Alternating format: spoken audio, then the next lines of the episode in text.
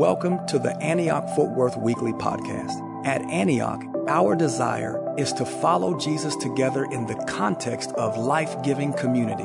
To learn more about us, partner with us through giving, or worship with us on Sunday morning, please visit AntiochFortWorth.com. Hey, good morning, Antioch. wow. So, uh, I'm, I'm, I'm doing it. I, I, I, I tried on the t-shirt untucked and I, I tucked it in and I, she goes, put this jacket on. that's the process. That's how we ended up. I wanted to join everybody. I mean, it's pretty awesome. Everybody's running around these shirts and stuff and pretty cool. 25 years ago tonight, literally, it was when, when Christ Fellowship started to the day. 25 years ago, it was 13 adults, 14 kids in a house. And, uh, here we are, you know, all these, you know, one thing, one thing led to another, and here we are. that's, that's like, uh, I'm not gonna, I need to focus. It's a random Brian Regan quote. So uh, I do want to say, uh, just man, we've got some awesome staff. Just, uh, just they're great folks. Micah leading the charge, just helping to organize all of this stuff. I mean, there's, there's a lot of work. There's a lot of work that went into you just show up and like signs are everywhere and there's a website and all that kind of thing. And uh, I do want to give a shout out to uh, is John Pinkerton in the room? So just when you see John, say thanks for all the work on the website, man. Those that's that's a big deal. Leah, Leah Nitcher, and thank you, Leah. And uh, I guess she'll get her to listen to this if she's not in here. But we show, I showed up on uh, we had a work day on Wednesday, and that means I sh- showed up and and uh, uh, there were bagels. It was a big party, man, back there in the kitchen, and and uh, people just run around doing stuff and working hard, and just I just thankful, just really thankful. Yeah, thankful for good worship. It's great to worship, get to be part of the church that we get to be a part of. Looking forward to the future and want to cast a little vision about that by looking at, uh, since we're now Antioch, I want to get a little, take a few cues from the church in Antioch. So if you would open up your Bibles to Acts chapter 11. Acts 11, verse 19, and let's read the word together. Father, I ask that as you just um, give us grace this morning to see your grace and to, to be impacted by the word of God, Lord, just let hearts be tenderized and, and minds open to what you're wanting to say and to speak and uh, change us, conform us to the very image of the Lord Jesus Christ. It's in your name we pray. Amen. Now, those who were scattered by the persecution in connection with Stephen traveled as far as Phoenicia and Cyprus and Antioch, telling the message only to Jews. Some of them, however, men from Cyprus and Cyrene went to Antioch and began to speak to Greeks also, telling them the good news about the Lord Jesus. The Lord's hand was with them, and a great number of people believed and turned to the Lord. News of this reached the ears of the church at Jerusalem, and they sent Barnabas to Antioch. When he arrived, he saw the evidence of the grace of God, and he was glad and encouraged them all to remain true to the Lord with all their hearts. He was a good man, full of the Holy Spirit and faith, and a great number of people were brought to the Lord. Then Barnabas went to Tarsus to look for Saul, and he, when he found him, he brought him back to Antioch. And so for a whole year, Barnabas and Saul met with the church and taught great numbers of people. The disciples were called Christians first at Antioch. During this time, some prophets came down from Jerusalem to Antioch. One of them, named Agabus, stood up and through the Spirit predicted a severe famine would spread over the entire Roman Empire world. This happened during the reign of Claudius. The disciples, each according to his ability, decided to provide help for the brothers living in Judea. They, this they did, sending their gift to the elders by Barnabas and Saul. This is the word of God. Thanks be to God. Amen. So, uh, you know, I, I did think it would be good to start here, and um, because I've been inspired for many, many years by the church in Antioch. Even before there was an Antioch in Waco, I was inspired by the, the, the church in, in Acts chapter 11. There's a lot of reasons you can, you can kind of pick up on it but the walls were coming down there. It was the first Gentile, Gentiles also church, you know. Uh, so in Jerusalem, there was, it was, there were different nations, but they were all Jewish background. And so now in Antioch, you've got this new thing happening. And one of the things that struck me early on is, as I've followed the church in Antioch for all these years, is just that there was so much life bubbling up in the church at Antioch that eventually they began to send people to other places to start new churches and do missionary journeys and that kind of thing. And so in Acts 13, the Holy Spirit, they're praying and fasting. The Holy Spirit says, set apart for me Barnabas and Saul for the work to which I've called them. And boom, uh, they go out. And so that has been an inspirational thing for me. And so for, for years, I've used this phrase LGMR CMC, and a lot of you guys probably already know that, but it's life giving, multiplying, reproducing, Christ manifesting church. That's what we want to do. That's what we want to be. And when in this reading right now I'm doing, I want to add some more letters to that. So I want to add M E E L G M R C M C which is multi ethnic, epicenter, life giving, multiplying, reproducing, Christ manifesting church. I like that. M E E L G M R C M C. So it's, it does roll off the tongue. I love it. I love it. So first, Jew Gentile church together. And, you know, the, they did the us and them thing and brought the walls down because of Jesus. And in Jesus, there's no them, it's just us. And we're going to say some more about that in just a minute. But we struggle with that. We struggle with the us and them. It's, eh, that's the flesh. That's the old life. We struggle with that. And so we've got TCU and Baylor. we got Baylor and TCU, you know. I get a little more response in two weeks when there's going to be a hundred more of these guys somehow filling it in this room here. But uh, let's see. We got help me out. I'm just us in that. Uh, we've got our great city of Fort Worth and that other place over there. See, it's it's like it's built into us a little bit, right?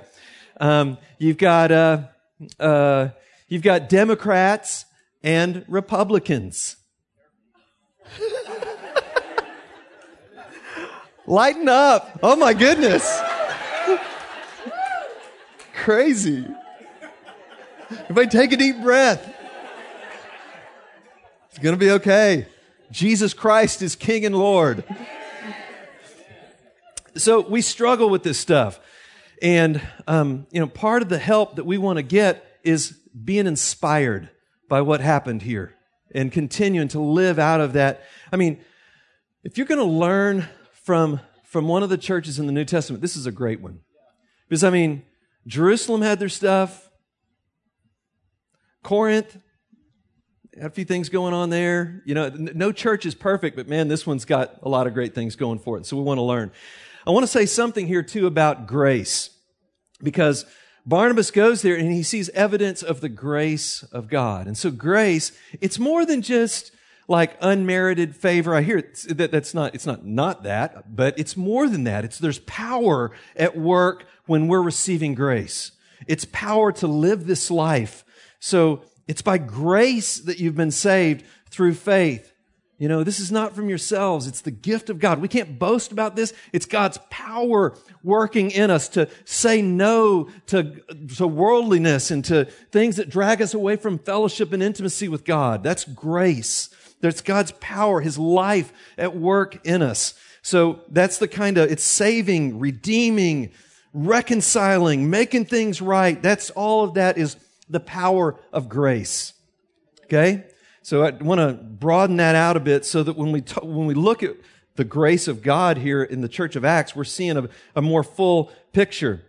And so as we move into this season, what I'm trying to say is Antioch, Fort Worth, we want to be like Antioch we read about in the Bible. There's some lessons here for us to learn, and we want to apply these things to who we are. Who, to who we are. And it, ultimately, it's about vision. You know, do we have vision for where we're going. And there's some great, great pieces right here for us. The main thing I'm trying to say is this. One soundbite. God's calling us to be the kind of people that really know Him and expect to see His grace in the church. So we want to be that kind of people that know, really know. So having I'll just get, put, break it down in three points. Number one, it means having vision for really knowing God. It means vision for God as God really is. So this, this uh, bit of uh, the gospel, the good news being shared in verse 20, the end of verse 20, they were telling the Greeks also the good news about the Lord Jesus. Okay, so I want us to just pause here and talk about God for just a minute because when we say God, as Christians, we're not saying what everybody else in the world is saying. Our God is different than all other gods in the world, all other religions. Our God, this Lord Jesus, who is the Christ and the Son of the living God, reveals to us the triune God of love. He's the eternal Son of the eternal Father. The Father could not be Father without the Son from all eternity. The Son could not be the Son without the Father from all eternity and their shared love and anointing in the Holy Spirit. So this is, this is not just all other gods, not a single monad. You know, there's not another God behind the Father, Son, and Holy Spirit. I want that to really sink in because when we talk about God, that's who we're talking about Father, Son, and Holy Spirit. You know, and um, I mean, I could literally quote from the Quran right now and say, Allah has, He begets not. Allah is not begotten. So we're talking about something different. Father, Son, and Holy Spirit. And this is absolutely huge that we have this view of the relational God of love in our hearts so that we're not so uh, you know one of the best ways to think about th- this and to get clarity about it is by asking the question, what was God doing before creation? What was God doing before creation? And that, that'll really lock you in to who God is. What was he doing before creation? Well, Jesus tells us, Father, the last prayer he's praying, the one of the, John 17, 24, Father, I want them to be with me where I am and to see the love that you've had for me since before the beginning of creation. So before creation, Father is loving Son in the fullness and richness of the Holy Spirit. Now that's, that's a really big deal because so our view of God affects our view of salvation. Our view of salvation affects our view of church. Our view of church affects our view of mission. These things are linked together and they affect one another. This, this is, this is big. So if, if we think God's mainly ruler and, and, and he, he's wanting us to just mainly keep some rules, then salvation is going to be about fixing our inability to keep the rules. And then church is going to be people coming together, kind of trying to help each other work through stuff and figure out how to keep the rules. And then mission then becomes this command that we've got to go obey to help other people that have this problem that keeping rules and stuff. And so they need to get help on that. Now, another way of this, this full Trinitarian Father, Son, Holy Spirit view would be to say God's always been loving from all eternity, Father, Son, and Holy Spirit. And then our salvation then is being brought into that incredible love and life and goodness. This Father that's always sharing life. He's always begetting. He's always bringing us in. And that's what He's done through Jesus Christ in the fullness of the Spirit man, this is, I feel like I'm preaching and just, uh, just reading the, the good news about the Lord Jesus. That's what we're talking about here. So it's God who shows us what this view of salvation is. And that means the church, oh my goodness, it's not just a holding tank for saved people. It's like, this is how we live out the life together. I mean, it's like living life together and we turn toward one another because that's the, the triune life of God. We're turning toward one another. We get sideways with, with, with each other about something, but we turn back toward one another. We forgive. We love. We may not always be able to get reconciliation worked out, but we forgive, period. As we've been forgiven, we forgive. So the church then becomes this incredible laboratory of life and love together. And out of the fullness of that, we obey and we go and we share and we share his life. We share his love. We, we make disciples in other places. And there's this burgeoning, and it really does become a life-giving, multiplying, reproducing, Christ manifesting, multi-ethnic epicenter church. Right? Okay. So, man, it's just, it's huge. God, our view of God affects our view of salvation, affects our view of church, affects our view of mission. By tracking with that. And it's not just you get one figured out and the other. Sometimes we do stuff that actually helps us into a deeper understanding. So it's like a, it's like a, a helix. I, I know I've got some phrases that I say over and over again and I get, get harassed about that. But it's up and to the right. That's what it is. I'll be in meetings sometimes and they'll, they'll go, you know, it's up and to the right and it's a helix that goes like this. It's fun. Okay. So vision for knowing God as he really is. Okay. Not the single monad by himself for eternity, but the Father, Son, Holy Spirit from all eternity. Second thing also means having vision for grace. Having vision for the grace of God, for expecting, being people that expect to see the grace of God. Look what happens in verse 23. Barnabas goes down from Jerusalem to Antioch. When he arrived, he saw the evidence of the grace of God, and he was glad and encouraged them all to remain true to the Lord with all their hearts. So, what does the grace of God look like? You know, because, I mean, there's a bunch of stuff happening here that you can literally, you can see what grace looks like. So it's, it looks like walls coming down. It looks like people being scattered and sharing good news. It looks like uh, the, the good news of the Lord Jesus being, the gospel being shared with people, people seeing that. It looks like the Lord's hand being with them. And one of the things I want to say about when walls come down, man, people start taking notice. That's the grace of God. We can't, we can't do that in our natural selves. You know, just, or the world would be at peace already. You know, people find reasons for being at odds with each other, right? And so when in Jesus, like I said earlier, it's not us and them. In Jesus, in Christ, it's us. And that's every tribe, language, nation, and tongue. And that's why I love just may the Lord continue to bring diversity and differences and different backgrounds, ethnically and educational backgrounds and socioeconomic and all that. We need all of that.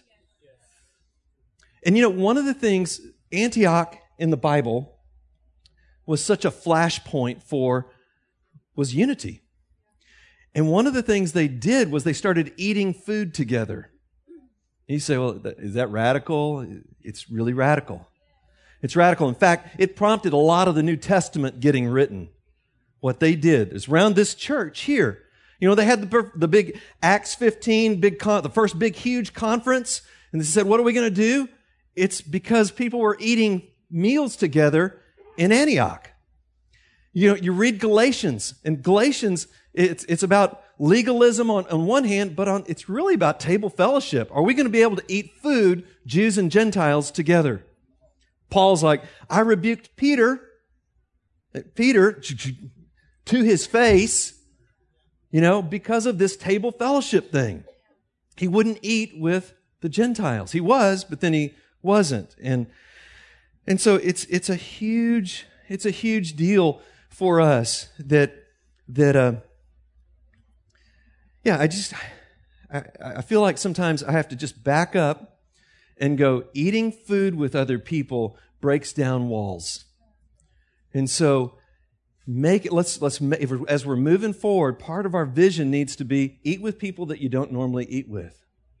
I mean, Jesus is actually really clear about all of that. Like, don't just invite people to table with you that can invite you back to their house. So this is a, it's a big deal that we that we learn this. And, and it, uh, like right now in the city, there's some great stuff happening with pastors, but it's not because we're all lined up theologically and we said, "Hey, you, can you sign off on this so that we can do some stuff together?" It doesn't work like that. Yeah, it works is when we started eating food together, started eating meals, and like started saying, "I love you," and expressing love. That's just right out of the heart of God.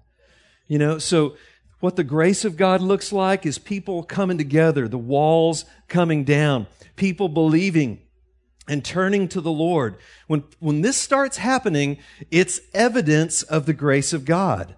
Other people started hearing. So the church in Jerusalem, I always thought that was kind of funny. When news of this reached the ears, I was picturing some, y'all aren't doing, y'all aren't, big ears, ears, it's not working. And so, uh, you know, it's so funny. Um, everybody goes home and does whatever they do, and then I have to kind of process this a little bit with her. So I, I'll we won't do the ears thing anymore, probably. About 30 years ago, uh, just this whole thing of being this kind of a people, this kind of a church, I read a book that I recommend to you called Jordan's Crossing. It's a fiction story by a guy named Randall Arthur. Really, write it down and get it. You'll, you can buy it for probably five cents on Amazon used. But uh, it inspired me. And I read the book, and it was about this guy named Jason Faircloth, if I remember correctly. And he was a pastor of a church, and he was he had a, a rule keeping God and a rule keeping salvation and a rule keeping church, and mission was something like that too, right? So, so Jason Faircloth, he was affectionately known by his church members as the general and had a plaque they'd given him on his desk said the general. And uh, his daughter, though, that wasn't working out for her. And she ultimately runs away, basically being driven away by him. His wife gets totally ticked at him and said, You drove her away and all this. And so he ends up leaving the church in disgrace and goes on this journey of brokenness and humility and finding a real relationship with Jesus, right? And so he ends up, I'm going to wrap this up, but he ends up in Oslo, Norway.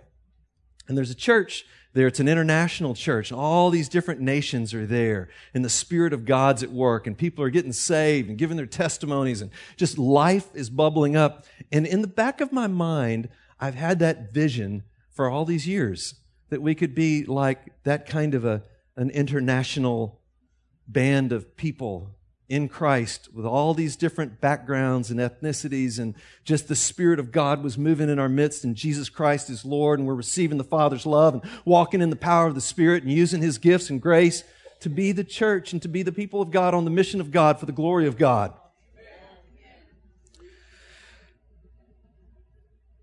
That's all I have to say about that point.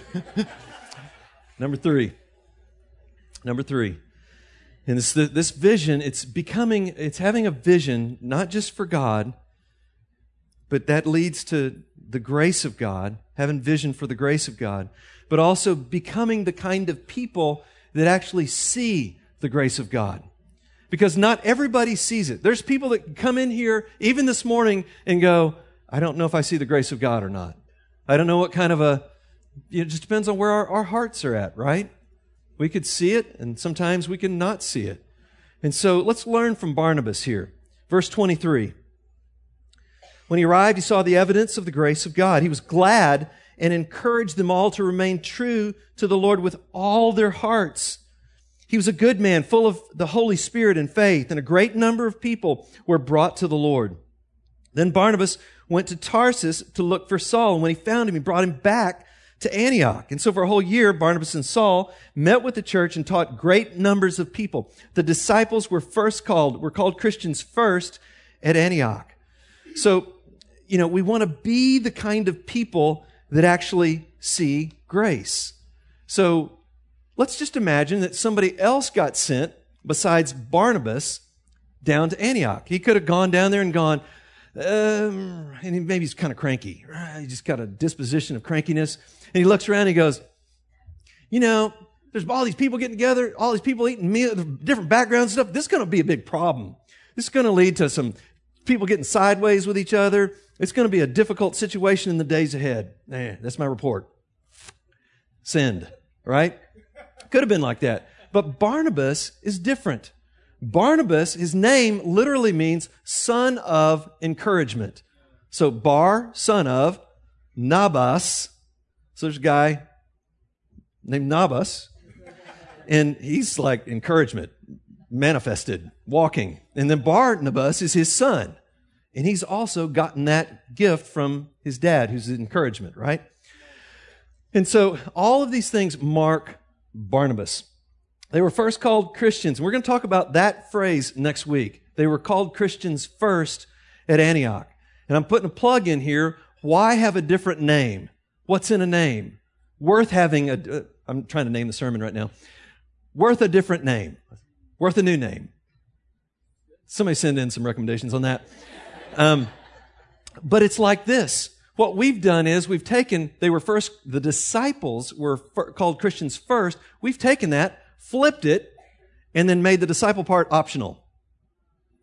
We want to talk about that next week. We want to be people that have such a life of reality in us that people would look at us and want to give us a new name, like they look like Jesus. Little Jesuses, to quote Chris from last week. Thank you for preaching, by the way. So, uh, Barnabas, you know, some of the things about Barnabas are obvious and some are less obvious. Let's run through the, the ones that are obvious first. Obvious, uh, glad. He was glad. Now, you don't just get glad by, by chance. You actually work that into your life. You work some gladness into your life. You're a, a pretty happy person. And somehow that's getting worked in there. I'm looking at Angela right now. Y'all know. Somehow that's getting worked in there. Look, one of our heroes from the past is a guy named George Mueller. And George said his duty, his first duty, duty, something he had to do every single morning was to get his soul happy in God. Uh, that's a good word. Just that his duty, first thing he had to do, doggone it. Got to go in. And I mean, sometimes it is doggone it because that's how I feel sometimes in the morning. Can I get a witness? You know, and so I have to stir that up. I have to choose some gladness. Lord, I want to know your joy this morning. And then when I'm extra cranky, I'll literally go into the bathroom and smile at myself. Just because it's like I forgot how to, like, you know, and I literally go in there and you're going to be happy today. You're going to be glad today. Barnabas was glad. He, he was able to go, this is good. This is good. And he was glad. And he, he encouraged them. He was an encourager. You know, that whole thing. That's his, that's his name. Son of encouragement. And he wanted them to remain true with all their hearts. And I think I'll pick up some of that next week too. It's, it's an all your heart thing that's going to lead to a, a new kind of name. Antioch. Um, so, and he was good. So he was a good man. Now, that's probably not something he said about himself, but that's a testimony of other people about Barnabas, that he was living a life of wisdom, making good decisions, a life of life and love and, and touching people. He was a good man, full of the Holy Spirit. Let me just say, that means something. Now, we may not all land in exactly the same place on what that means, but if it's just, he just got the Holy Spirit one time, why mention that he was full of the Holy Spirit? Right? You know, so John 20, the disciples receive the Holy Spirit. Acts 2, they're baptized with the Holy Spirit. Acts 4, they're filled with the Holy Spirit. Again, all the same guys. You know, the place where they were meeting was shaken and they went out filled, they, they were filled with the Holy Spirit and went out and spoke the word of God boldly. Acts 4, 28, 29, along in there. And so, so there's, it means something. There's something about us that we want to be so uh, diminished in who we are so that the presence of God is seen in our lives. We're baptized by His love and His grace and His life. And it's like in our eyes and in our smiles and in our hugs and in our expressions of love and in the way we go about life and ministry, full of the Holy Spirit and faith. Now, I, you know, th- there's something about, I feel like we need to reclaim faith. Like we need to get back a hold of this. I, I, a lot of times what I hear faith talked about is there's a faith movement, don't be in that. There's a health and wealth thing, don't be in that. Don't have it. And, and, and what that does in me, it makes me go, okay, there's things I'm supposed to not be believing for, not be believing for. Wait a minute. There's some stuff we're supposed to be believing for. Like life and that this would be all that it's supposed to be and that God would move in our midst and that we would have faith for that. We would be people of vision that see and believe God for great things, that His kingdom really is coming, that He really is making things right through us, that He really is sharing His gospel through us, that He really is uh, manifesting the way things ought to be in and through us. So that's, that's faith. full of the Holy Spirit. Am I preaching? Full of the Holy Spirit and faith. And, you know, so some of those things, they're, they're obvious. That's who Barnabas is, as somebody who sees grace in others. Some are less obvious. And so here, this is kind of the story behind the story. Antioch, the church, gets started because there's a persecution going on in Jerusalem, right?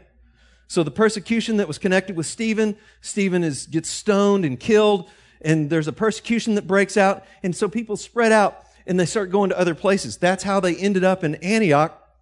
I wouldn't choose persecution. I wouldn't choose sufferings. I've never said, uh, that's what I want to do. Y'all know what I'm talking about. And yet, following Jesus on this way, there are hard things that happen. And it's the story behind the story. It's like we didn't get here because nobody was suffering, because everything was hunky dory every single day of the journey. It's not like that. There's, there's, there's hard things, things that have hurt for all of us, different wounds and things, things we've had to forgive others for. And especially this, this idea of, I've been hurt by the church. I've been hurt by the church. Right? A lot. Like tears and stuff. And yet we have to move forward and we forgive and we give grace and we become people of grace and we love because we're being loved. We forgive because we're being forgiven. Just that's the way it goes. So that's the story behind the story is that they, the whole thing gets going because of persecution. Another part of the story behind the story is that Barnabas goes and gets Saul. And I love this. To me, this is an important part of the story. If we're thinking about vision for us, Antioch, Fort Worth, for the days ahead, it's going to be that we would be people that would go and get other people that have been sidelined or haven't gotten going in the journey yet of helping others. I mean, Paul, Saul had some great words spoken, like the Lord Jesus. You're going to be my witness to the Gentiles. But it hadn't happened yet. You know, it's ultimately 14 years before he gets sent out of Antioch. You know, and so we want to be the kind of people that are calling others up, that are helping others along, that are saying, that are speaking words of affirmation and destiny and hope and life giving, prophetic, strengthening, hope encouraging, comforting words that build people up and say, you've got a part to play. We can't do this apart from everybody. All the body, this left leg too, starting to work and function. And my eyes and ears, that's, that's who we are. We need all of us together being who we are supposed to be together for this thing to work. So, vision. It's a vision of God as He really is, a vision of God's grace, and expecting to see that. I mean, what's it going to look like here? What's it going to, I mean, it's good. That's exciting, isn't it? Who wants to see the grace of God? You know, just the grace of God working and moving and empowering and changing and making us, making me, just look at me.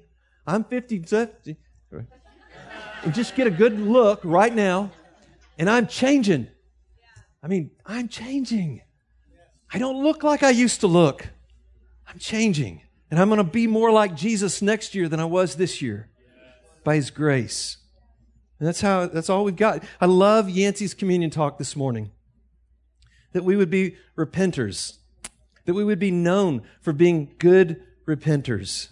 And every morning I want to wake up and calibrate and repent and turn and I want to walk with brothers and sisters that are calibrating like this to Jesus, repenting, good repenters. It's His grace, man. It's so good. Y'all stand up. Lord, would you do this in our midst? As the worship team comes, ministry team comes, we just want to take a moment. We do this at the end of every service, just give you an opportunity to respond. And, and I, you know, there's so many different places to go here. I just, I, but may the Lord give us just a, a favor that's over us. I, I remember, you know, I remember thinking years ago when I re- preached through Nehemiah, I was like, I read Nehemiah said, I, I, the gracious hand of my God was on me. And I, I wanted to walk in that. I wanted to say, God, I want your favor, your blessing to be on me. I want to walk in that. And He lives in me. He lives in us and in you and in you guys. And so let's be that kind of people that, that express the grace of God, that look for the grace of God, that are being changed into the pe- kind of people that see the grace of God, even through the hard stuff, the sufferings, the, the things nobody knows about. And let's be the kind of people that, that are stepping into the game or pulling others in. I want to I want to pull you in and say there's a place for you. So, Father, meet us today and uh, just pour out your grace, even as we're seeing it in so many ways in worship and just our relationships. May you mark us by your grace, where people are hearing the good news about Jesus, where people are believing and turning to you, where lives are being changed and the city's being impacted and the nation and the nations. In Jesus' mighty name, amen. Hey, you guys press into the grace of God. We're going to take a few minutes here, but press in. Just whether that's coming to get prayer or just right where you're at, get somebody to pray for you. But don't leave without, if you've got a need, need healing or whatever, don't leave without getting somebody to pray for you. Let, let lives be changed right now in this moment. Father, do it in Jesus' mighty name. Amen. Release your grace in our midst. In Jesus' name. You guys come, go for it, be bold, get somebody to pray for you. Amen.